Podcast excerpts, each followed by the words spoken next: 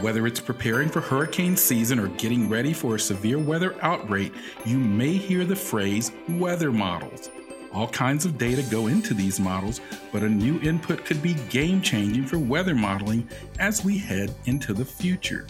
Our next guest is currently an assistant professor at the University of Wisconsin Madison, where her research focuses on satellite and spaceborne remote sensing, specifically in the area of aerosols, cloud radiative effects, severe weather, air quality, and disaster hazard risk management.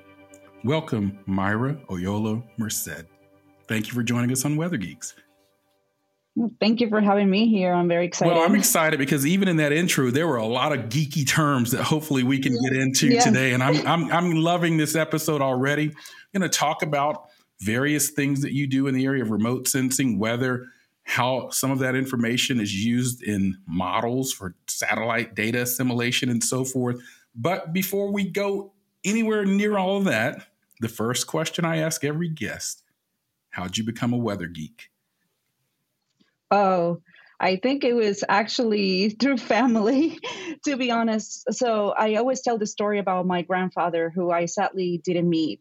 Uh, but he was a big weather geek. He was really into astronomy and also weather. Um, so my mom was born in late 50s, so you can imagine close to the first launch of satellites and the first weather models out there.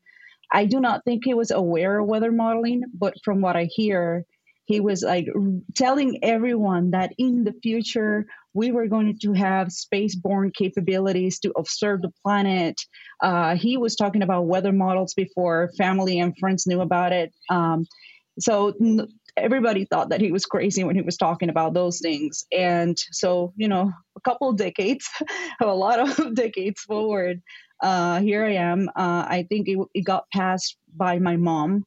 Uh, she was always talking to me about science, even though she didn't go to college. I'm actually a first gen uh, scholar.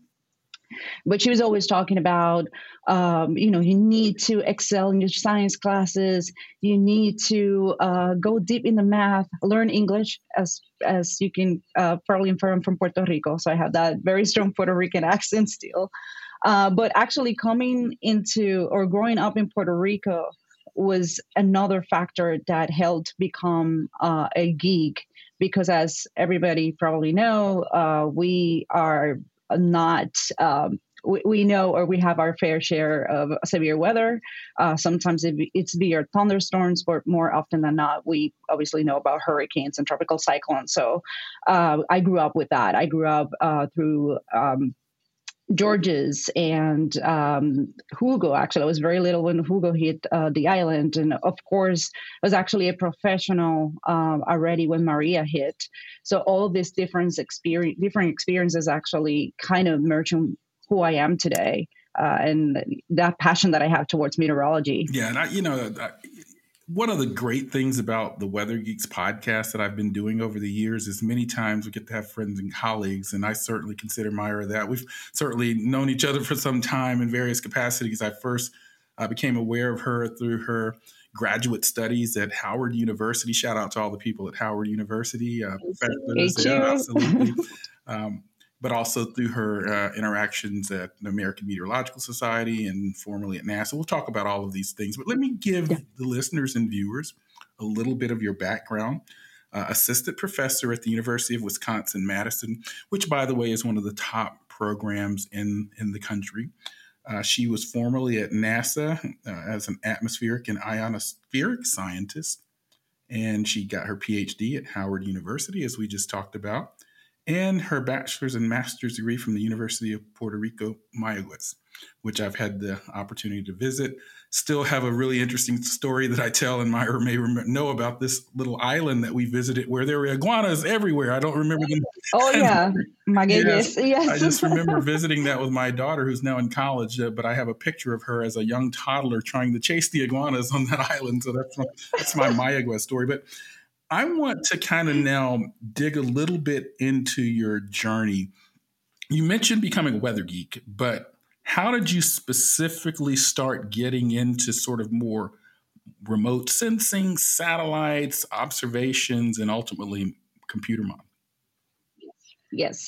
So actually, I am a theoretical physicist by mm-hmm. training. So that's what I studied at the University of Puerto Rico. And um, at some point, I was actually I was very set on becoming an astronomer. And I made a mistake with my enrollment, and I ended up having to switch classes. And I had to choose a class and because of the background uh, with hurricanes my experience growing up around hurricanes i decided to actually take a meteorology based class and i thought you know this is this is going to be useful i'm the person in my family that normally tracks hurricanes and I, who's always paying attention to the weather forecast. And then eventually i started taking this class and i fell in love with it. It was like love at first sight. And you know it was an intro to meteorology class. And at the time i'm like taking all these other physics classes like quantum mechanics and and uh, theory of relativity and all that. So i decided to take another class just to kind of see the math side of it and the actual application. So i ended up taking thermodynamics as my second course which is funny enough what i'm one of the classes i'm teaching now so I, take thermodynamics, same thing. I actually it's it's like falling in love even harder with with weather. And I'm like, well, you know, I'm not sure yet, but this is awesome. But let me take another class. So I kept taking all of these classes in the meteorology sequence in Mayagüez, even though I was not mm-hmm. part of the sequence. So I ended up graduating with all of these electives in weather. Um, but at the time, again, uh, even though I always knew I wanted to get a PhD, life is not just a straight line. So a couple of things happened along the way. And at that point, getting a job was a priority for me because I wanted to provide for sure. my family. Um, so I actually applied for a job with the Department of Defense. Uh, and while I'm waiting, in the interim to actually get the clearance and get everything that I needed for to start my job, I get selected to go to this field campaign, which is called the Aerosol and Ocean Science Expedition, or AEROSE, which is actually a campaign that has been sponsored by Howard University through uh, the NOAA Center of Atmospheric Sciences. I believe it's now NCAS-M, but it has been uh, going around since 2004. So I get selected and I'm like, I'm excited. Of course, I'm going traveling. I'm going to Ghana. We started from Ghana. It's the first time that I'm actually joining an international team of scientists. So I, I, I decided to do it, but for me at the time, that was like, well, this is probably the last thing I'm going to do related to atmospheric sciences because I'm going to focus on my job, which had to do with satellites too. Uh, funny enough.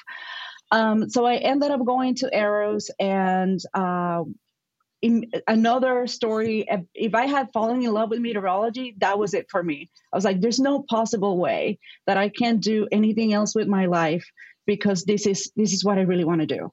Uh, like being at sea uh, collecting data just working with new instrumentation working with the team that we had for me that was like the most amazing experience. And throughout the entire time i kept telling people oh, I feel like I'm in a dream. I feel like I'm dreaming. True weather uh, geekdom. Uh, yeah, very good. Yeah, exactly. It's like, oh, this is amazing. But it's it's just so difficult to actually verbalize the different things that you see in the middle of the Atlantic Ocean. So we are actually departing for the, from the coast of Africa. I had this professor from Howard University who was making fun of me from now, the moment I got in. I uh, from like which yeah, so so I'm gonna go okay. there. so he's making fun of me because my suitcase is too big, and he's making fun of me because I'm, I'm actually nervous about the fact that I'm working with this team. It's the first time that I have that kind of experience, and actually coming from Puerto Rico is also was it was also my first experience being fully or speaking English every every single day. So it was very shocking, but very exciting at the same time. So at some point, this person, uh, before we depart, he comes to me and he says, I hear you are a physicist. what about you start working with this new instrument that we have and it's a LIDAR? And I'm going to be quite honest. I knew what lasers were. I knew all my, my quantum, my electromagnetic theory, but I didn't know what a LiDAR was. But I go ahead. I'm so excited. I'm like, yes, I learned everything about it. um, so I, I start working with this person, and the same thing is the energy that he had and the mentorship and just the, the the passion that he had towards the field and the measurements that we were collecting Um, so halfway through the cruise, he asks me like, "Oh, I heard that you had considered going to grad school." And I'm like, "Well, you know, I applied for a job, and uh, at the time, you know, it was a dream of mine." And he tells me, he's like, "I think you're you're PhD material. You should definitely apply, and I would love to for me. Uh, I can be your advisor." So that was Everett Joseph. Uh, he's now the director of NCAR, um, and I was also working there with Dr. Vernon Morris, and both both of them have been like a blessing uh, and and people that I owe tremendously for my career because they provided so much guidance and a lot of opportunities for me to develop as a scientist. So that moment when I was at sea on the um, NOAA ship Ronald H. Brown, uh, we were there for the first time for I believe it was like 30 days. I actually have over 200 days at sea um, because of those of that time during grad school. I kept going back, um, but that experience connected beautifully with the classroom.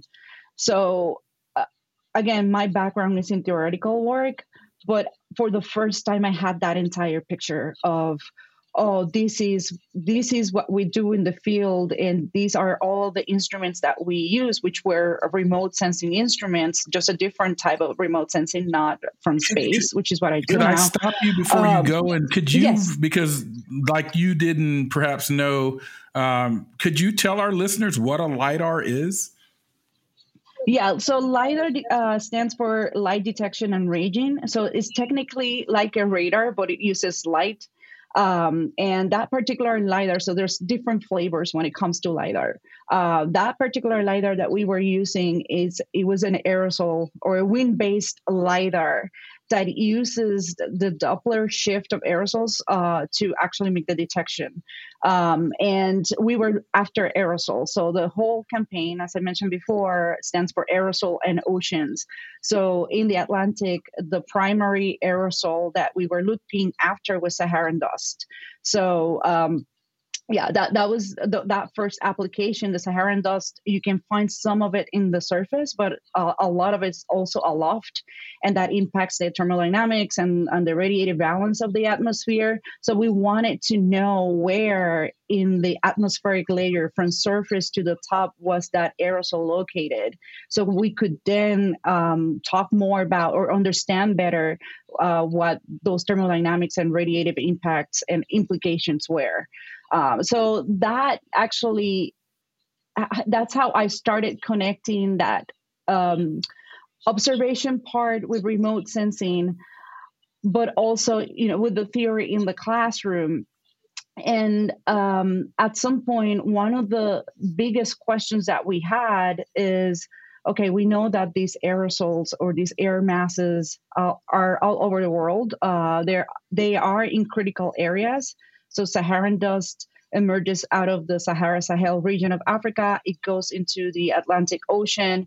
It's predominant in an area where you have a tropical cyclone formation. It has some other implications too for the ecosystems and for health impact and visibility in the Atlantic and the Caribbean and also in the east coast of the United States. So it, it's it's it's important to understand what the implications for the thermodynamic and the radiation uh, are but that that story doesn't stop there. Well, hold on. So this, Eric, let me pause yeah. you. I get excited. No, I'm a no, real geek. I, am getting no, no, Mayra is awesome. I could say one of the things I've always sort of observed about her career and about her personally is, I mean, she's kind of like me. We're geeks. We love this stuff. And so yes. I want to take a break and then I'll let you pick up with the story. And then I want to sort of dive into sort of some of the data assimilation work you do. We'll, we'll talk to Mayra more and let her finish the story after the first break. Don't pay retail for your diamond engagement ring or gift. Come to cleanorigin.com. Founded by a leading family in the diamond industry for more than a century, we're experts in lab grown diamonds because that's all we do. Clean Origin, the only diamond jewelers who give you a 100 day, no questions asked return on your purchase. Head to cleanorigin.com or one of our retail stores and mention code Radio10 for 10% off your purchase. That's clean, O R I G I N.com, code Radio10. And we are back on the Weather Geeks podcast. I'm Dr. Marshall Shepard from the University of Georgia, and I'm speaking with my friend and colleague, Dr. Mayra Oyola Merced, who is at the University of Wisconsin Madison. And, you know, we started that last segment, and I was talking to her about how she really got into sort of this world of, of remote sensing and data assimilation and instrument observation. And so she was telling a really nice story about how she came to find our, our mutual friend and colleague, Dr. Everett Joseph, Dr. Vernon Morris, two very close friends of mine in this business and have been for many, many years, and how she became uh, you know, a trained instrument scientist, getting a campaign, field campaign experience, which is a, a valuable part of what we do as scientists. Uh, we have these theories and these instruments, but we have, we have to go out in the elements and test them, ver- verify things we're measuring from space and so forth. And now she went off to get her PhD and working in this role and then moved on from there. So f- complete your story and, and, and, and, tell us how we got down the path to you now being what I consider one of the top scholars in this area of satellite remote sensing and data assimilation. Well, um, after the field campaign, uh, one of the major goals for us was to actually look at how um, I was talking earlier about the radiative and thermodynamic impacts of aerosols. So you can actually calculate these things if you have the right instrumentation, but at the same time, you do not always get to sample right? Uh, these uh, field campaigns and the data that you obtain from these field campaigns are very unique. So how then you use these data sets to include in models and see what the impact is in terms of radiation and thermodynamics. And, and these impacts can be huge because they can alter precipitation, where, where precipitation forms, uh, what is warming, what is not warming. Um, also, we can see something called heating rates in the atmosphere uh, that is how um, well how temperature the easiest way to describe it is how temperature changes in a period of time. Um, and so this is very important when it comes to modeling because again it will influence the output of that model strongly influence the output of that model. So uh, we actually started collaborating with NCEP uh, with National Centers of Environmental Prediction at NOAA. And this is fantastic because Howard is in DC. So we had basically that collaboration there. Um, so I had I actually spent a year at NCEP learning how to run GFS and the American model, on, by the way, if you've heard the term GFS. Yes, learning how to run uh, GFS, and also at the time there was a version of uh, an aerosol model, which used to be called NGAC, that uh, NCEP was developing. Uh, so the idea, w- what we had at that point was, okay, we have this model, uh, aerosol model, where we can actually characterize aerosols in the column. So first up, how, how we can use the observations that we obtain at sea to validate what the model's doing. Is the model correct or wrong? And what are the implications of having a correct or a wrong model? So that was the first one. Second is, well, the aerosol doesn't act alone. The aerosol interact interacts with other parameters in the atmosphere and it influences moisture fields and temperature fields and uh, subsequently how weather systems form so how can we account for that interaction in the weather models and finally which was the piece the final piece of my dissertation is okay we have satellites and satellites information is vital is the backbone of what we call the backbone of numerical weather prediction or weather modeling. So satellites sometimes do have uh, specific issues sampling the surface more specifically the sea surface temperatures which are incredibly important to run models especially when you have aerosols so then the question was can we given this information or given this um, uh, information that we have with aerosols with our models, can we use this to kind of correct for the aerosol effect on that sea surface temperature retrieval and then compare to what satellites are observing and account for the error? So that, that was my entire dissertation, which was incredible because it connected to my postdoc beautifully. Uh, so yeah, I graduated and then I headed out to Monterey, California, and then I worked uh, at the Naval so Research I'm, Lab. I'm, and I wanted to mention that because in our bio for you, I, I, noted that that was missing between the. I thought that you were at Monterey before you went to NASA. You were at NRL, yes. which yes. is the Naval Research Lab uh, in Monterey. For those that are listening and aren't familiar, and so how how long were you at NRL before you went to NASA? So I was there for three okay. years, exactly three years. Um, so I was there in beautiful experience too, because that's where that that was uh, the place where I worked with the data assimilation portion.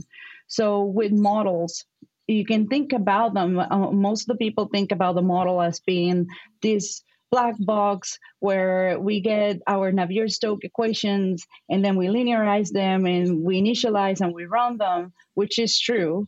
But uh, so this is one component of the actual NWP enterprise. So you get the model, but you also get the data assimilation system.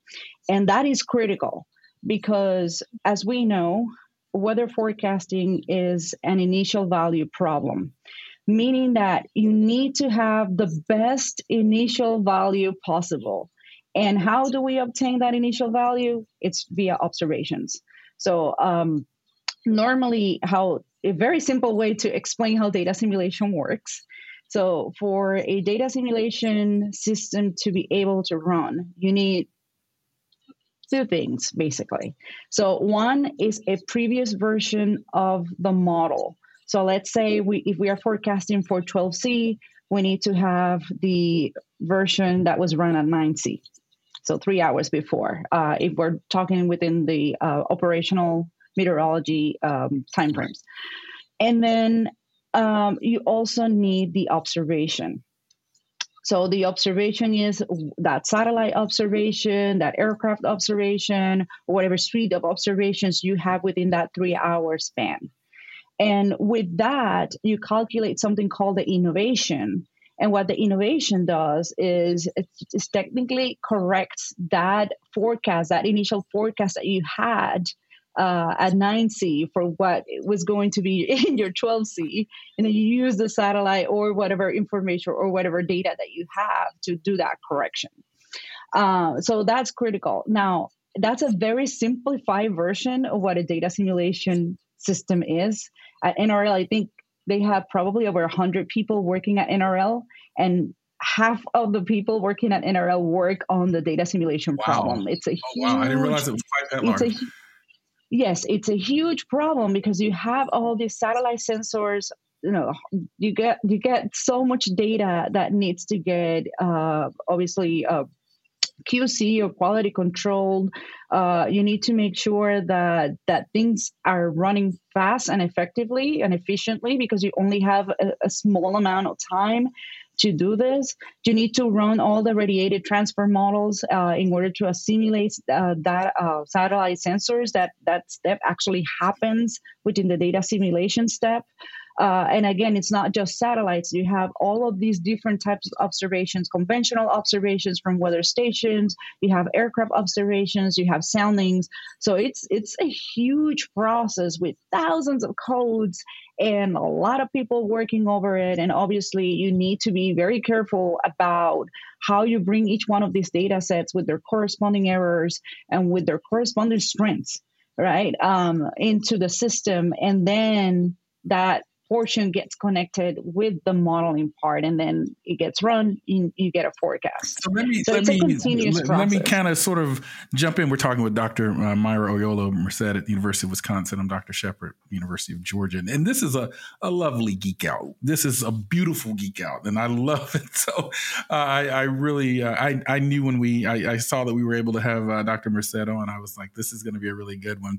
Um, i, I want to sort of reset the context before i jump back to our, our guest. So, you all may have heard of the European model or the American model, and you've heard her mention the GFS model. And there are these models, and they have different data assimilation schemes in them, and so forth. And uh, Dr. Merced is giving us a Yola Merced is giving us a master class in data assimilation. So I just wanted to sort of set the context because many of you as listeners or viewers probably have heard the European American model debate and which one's better. And they're both world class models, and there are other models as well, UK Met and so forth they use slightly different data assimilation approaches. I mean, four dimensional data assimilation, there are different types of data assimilation. So mm-hmm. I want to contextualize that uh, as we continue on now with um, this discussion. So, kind of continue on with where you were. Yeah, no, that's an excellent point uh, because it's not only a te- different techniques, different models, but different applications. So the way that a particular observation has depends on the application. So, for example, I was working for the Navy, and it's obvious that the Navy operates over ocean. So, a lot of uh, what it's done by the Navy model, it's focused on having the best possible forecast over ocean, because again, that's where uh, the Navy operates. Uh, whereas other models, they will focus particularly in the areas of interest. So, GFS, obviously, over the US, continental US. Um, uh, likewise from the European model, right? Uh, so yeah, there are very important and notable uh, differences in different systems. Co- correct. Now, now, when we come back from the next break, I want to transition to your NASA, what you were up to at NASA, and also want to ask you the big question.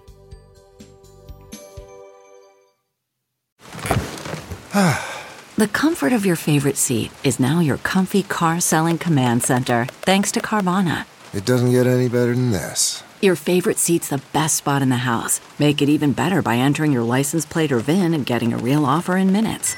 There really is no place like home. And speaking of home, Carvana will pick up your car from yours after you finalize your offer. Visit Carvana.com or download the app and sell your car from your comfy place.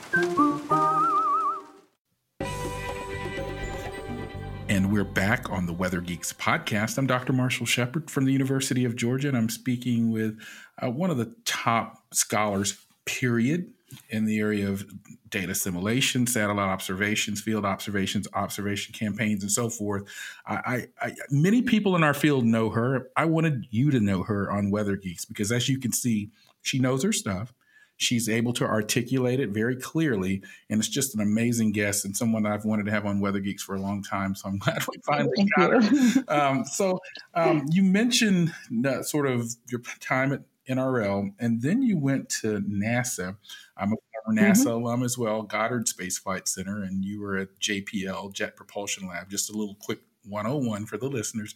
NASA has several space centers around the nation are various centers and they all do different things. So if you ever encounter someone that works at NASA, don't just assume they work at Kennedy Space Center where they launch things or even Johnson Space Center where really a lot of the astronaut training and astronaut and biohealth related things mm-hmm. go.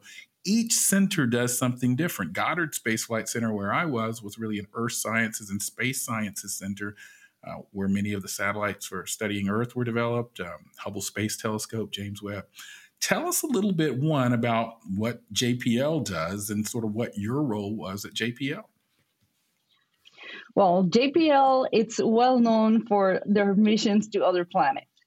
So, uh, Mars rover, uh, big mission from JPL, which is an exciting thing when you're a scientist and you're a geek. Uh, because actually, when I got hired at JPL, they were building the Mars rover, the latest Mars rover. So I had the opportunity at lunch all the time just to go to the clean room and watch people work on it. So it's, it's it was amazing.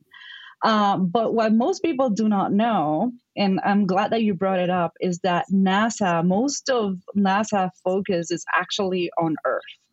So a lot of what we do, uh, and, and, even at JPL, has to do with Earth sciences. Um, I was actually in a very interesting role because obviously, as with my experience working with satellite data and data simulation, I got brought at JPL to work on satellite retrievals, more specifically with a technique called GNSS RO, where uh, GNSS stands for Global Navigational um, yeah, Satellite Systems. And this is basically GPS.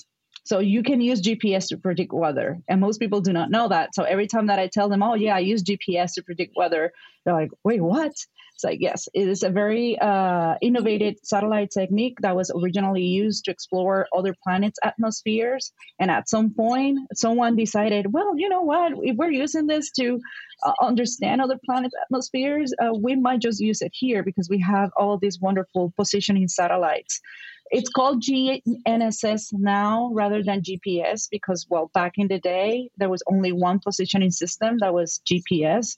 But now it has evolved into this network of uh, different sa- satellite sensors from different countries. Um, so with that being said the second part of my job which was really really interesting was actually as deputy director for an international engagement office that worked with GNSS applications. So, not just satellite or radio occultation satellites, but everything from positioning to the ground, scientific applications, uh, geodetic applications, you name it. So that for me was really eye opening because while we were only five people working at that office, which is called the International GNSS Office, um, that office is actually manned through the uh, NASA Space Geodesy uh, program. And it's also a federation of over 250 organizations. So I had to deal with people from all over the world, and that was and go to the UN and and talk to stakeholders and professors from other universities. So that for me, coming out of my postdoc was an incredible experience. Uh, so I, I could take advantage of my scientific and technical background, but also develop other skill sets that are quite useful now as a professor. So let's fast forward to being a professor because in our world, and same thing happened with me. I mean, things are going swimmingly at NASA for me and you and whatnot, but opportunities present themselves. Uh, things change, and I, you know, for example, when I was in high school, I said I would retire at NASA, but I now I'm at the University of Georgia and love it. And I said yeah. that. My yeah. same. My dream was to become a, a scientist yeah. at NASA. I actually got laughed once in my classroom in high school because I, they were asking, "What do you want to do?" And I was like, "I want to be a scientist at NASA." And my my friends all laughed at me, and then you know the figure I was like, "Well, we should have laughed exactly. at you." You absolutely did it, but you also said something. You also said something very critical earlier in the podcast when you said things are not linear.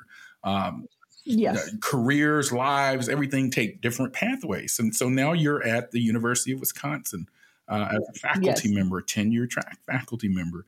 So yes. tell us a little about a bit about your world now that you've entered my world of academia because a lot of people again think when they hear oh i'm a professor and i'm sure you get this as well the first question out of their mouth is what do you teach and we do teach yes. but we also do research and we do service and outreach and a lot of other things beyond teaching in the classroom so tell us a little bit about your sort of the things you're teaching there and what your current research projects are so that's amazing. Yes, I had that that that same. I have that same question sure. all the time. Uh, so you, are you you left NASA? So the, this is the first thing that I got. Sure. Actually, you left sure. NASA to become a teacher, yeah. and I'm like, no, that, no. That's exactly right. So, so I wanted to stay at NASA forever, and however, um, this is how I see my, my my vision of my field and what I do. Um, there's the instrument, there's the data, and there's the people. Yes and the instrument we are, we're always looking for that next big instrument and how to best handle our data. And now we hear about all these techniques like machine learning and artificial intelligence and all that. But these doesn't really matter we're not connecting it to the people. And there are two aspects of the people. The people can be our uh, our civilians or, or our, our, communities, right? Uh, the people that benefit from the products that we developed at all of these different agencies. But part of that group of people includes students. Yes. And for me, while I was at NASA, one of the things that became really clear to me uh, was that I really like mentoring students. Mm-hmm. And the other one, and I'm not to, and I hopefully don't say this to brag, but I don't think everyone has the ability to mentor. And even though I was on denial about going to academia and about mentoring students, I figured out at some point that I was actually quite decent. Sure, yeah, and I, and I, and I that I actually that. cared. I, I, see how you interact and engage with your students for sure. So I cared, and uh, so that was part of the reason uh, why I did that jump towards academia. Um, and obviously, uh, so now I'm here and it's the best job I ever had. Not to say anything bad about NRL and and now oh, no, no, I can understand. NASA, I would great with places you. to yes. work.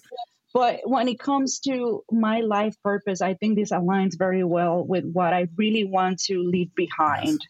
Um, so it's it's been fantastic. So I, I'm now teaching the two intro classes for our um, undergrads. So uh, they, well, the actual core courses. So one is uh, atmospheric. So they're atmospheric physics, atmospheric physics one and two. So atmospheric physics physics one focuses on thermodynamics again if we connect back to my original research and the second portion is radiation which is technically how electromagnetic energy interacts with the different constituents in the atmosphere.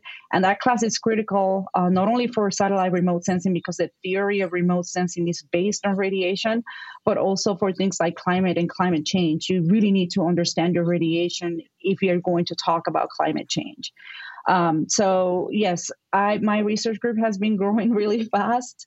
I have yeah four undergrads and two grad students oh, right oh, wow. now. Um, and so, what kind of projects are you working on?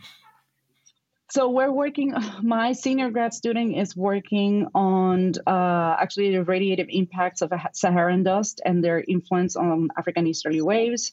Uh, I have another student who's particularly working on aerosols and particularly biomass aerosols. Um, and, and normally, when we think about wildfires, we think about how the air quality deteriorates in an area and the impacts, immediate impacts on that area. But we don't think enough about what happens when those aerosols affect downwind into other regions.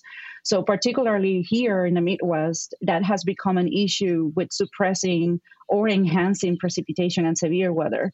So, that project involves understanding the impact of uh, ca- California uh, aerosols and Canadian aerosols advection into the Midwest.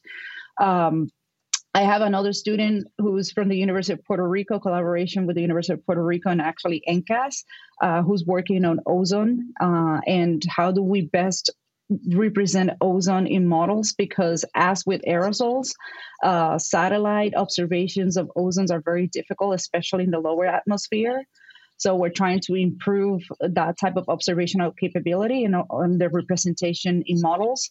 And my last student my incoming grad student is working in a very different project which if you know me well i for some reason i love aircraft and airplanes and i am really passionate about about airplanes so we're actually working on CAT, which is which stands for clear air turbulence, and how changes in climate and temperature have increased the amount of CAT in different ah, regions uh, around the maybe world. Maybe that's why you've been in contact with my colleague Dr. John Knox for Semper. I know that you, yeah, yes. I, I know he's worked in that area as well.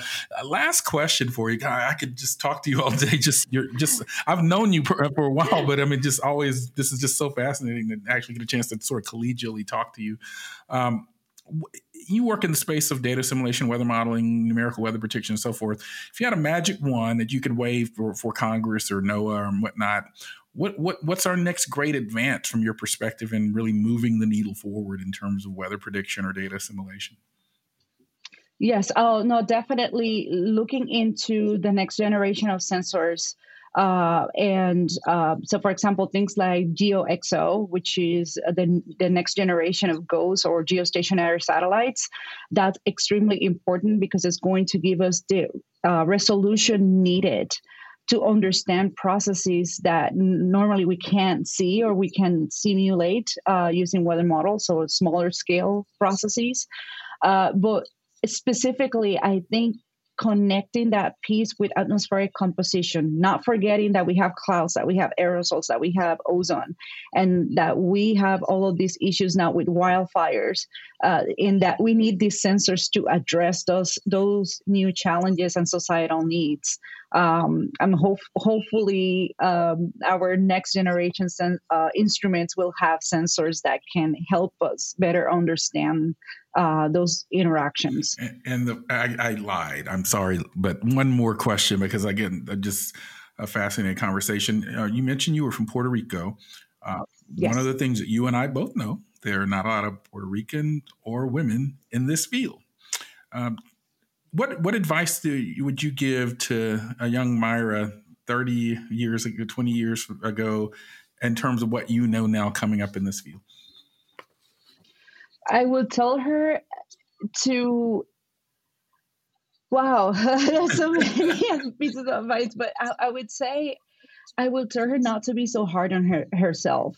Um, and i've seen this too with a lot of the students with the same background that are coming into the field that they want to be ultra productive and which is amazing but at the same time it can be a little bit uh, it can bring a lot of stress uh, especially when you're a first generation in your family first generation scholar in your family because it, sometimes you fail at something and you think that everybody's watching you there's this incredible amount of pressure that goes on you.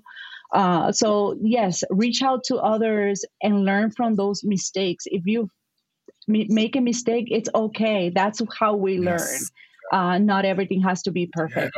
Yeah. and yeah that would definitely tell that because young Mayra was great but she was also very yeah well sure. And, and you know i was speaking of john knox he posted something on social media about a recent um, I guess Nobel Prize winner, and I don't remember her name right now, but he was talking about how she couldn't get any research grants funded uh, at, at, during her career, but she went on to win the Nobel Prize. So we all have failure, we all have challenges in life, and as I always tell my students, uh, just get uncomfortable, uh, get comfortable being uncomfortable sometimes, and being comfortable with failure because it it, it hardens the scab and it allows us to move yes. on. And I, I I just see you as a real inspiration for not just young women, but anyone in this field. So hopefully people will follow you. Where can people find find your research group or website or social media anywhere? Anything out there? Oh yes, I'm I'm heavy on social media, especially Instagram. Sure. So in Instagram, I am at uh, Professor Oyola. Um, my website is atmosphericresearch.org. You can find me through the Department Atmospheric, uh, Department Atmospheric and Oceanic.